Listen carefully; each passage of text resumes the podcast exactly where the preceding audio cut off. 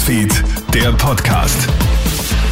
Schönen Nachmittag aus der Krone Nachrichtenredaktion. Felix Seger hier mit deinem News Update. Die Bundesregierung richtet in ganz Österreich Gewaltambulanzen für Frauen ein.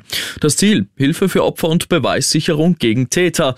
Frauen, die verprügelt worden sind, können sich kostenlos medizinisch versorgen lassen. Zudem werden die Verletzungen von Gerichtsmedizinern dokumentiert. In einem möglichen Verfahren kann das dann als Beweis gegen Täter verwendet werden.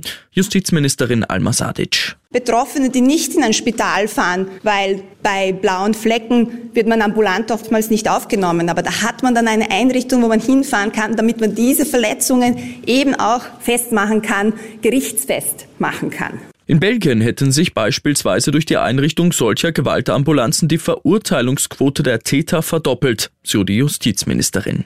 Fast jede zweite Maroni aus dem Supermarkt ist ungenießbar. Zu diesem erschreckenden Ergebnis kommt jetzt der Verein für Konsumenteninformation. 27 Proben aus Supermärkten und Märkten sind getestet worden.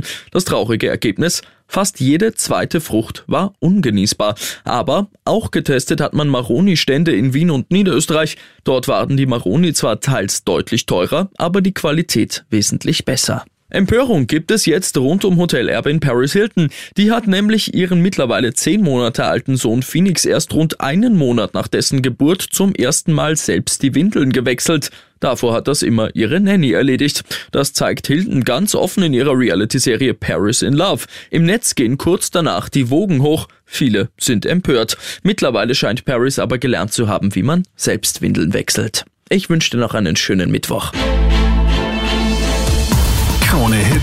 Newsfeed, der Podcast.